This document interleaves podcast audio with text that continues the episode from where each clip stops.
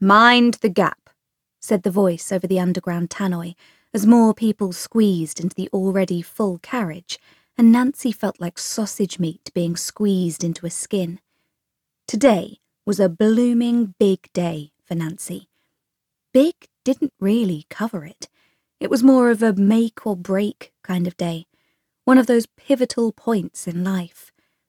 What Nancy didn't know was whether it would be wall to wall celebrations or the day her life turned to absolute poo. It all hinged on whether her little fledgling business properly took off or nosedived into a puddle, but she wasn't going to let that stress her out. Whatever happened, she wanted to look back on today and at least know she'd done everything she could to seal the deal.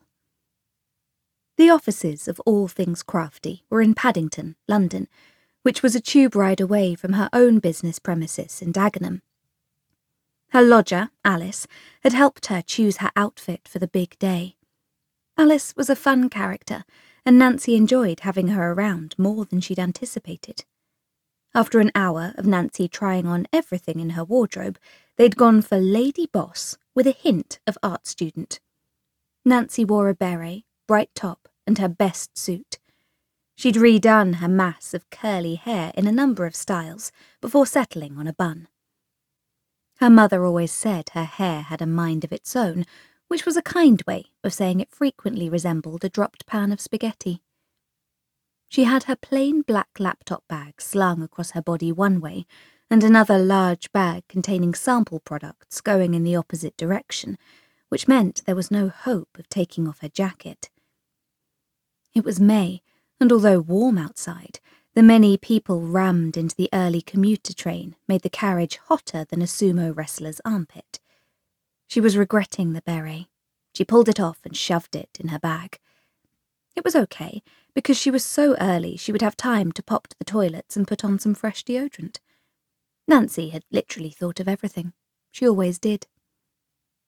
She emerged into the sunshine at Lancaster Gate tube station as serious looking people swarmed around her making her glad she no longer had to commute into the city every day. After five years in various office jobs, she had started selling crafting goods online. That little company, having a ball, had blossomed enough for her to quit her office job and run her own business full time.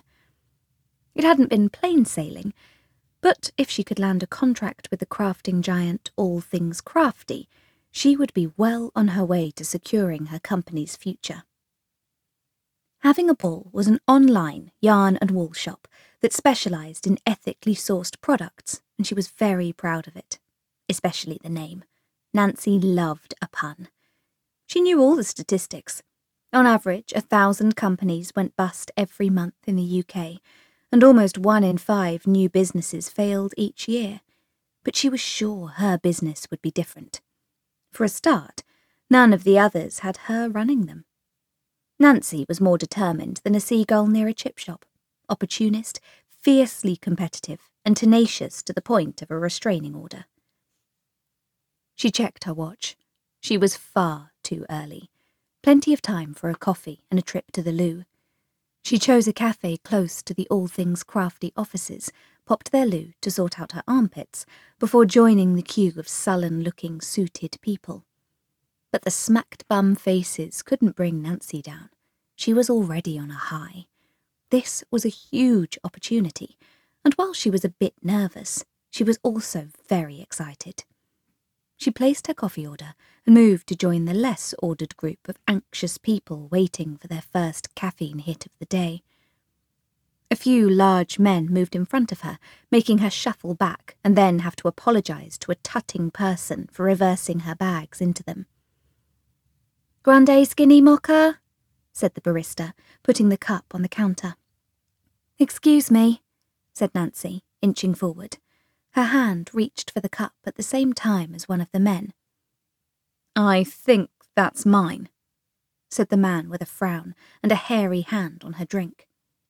Nancy kept hold of the cup. She had been in front of him in the queue, and so even if it was the same order as his, then it made sense that it was hers. Sorry, I think you'll find it's mine.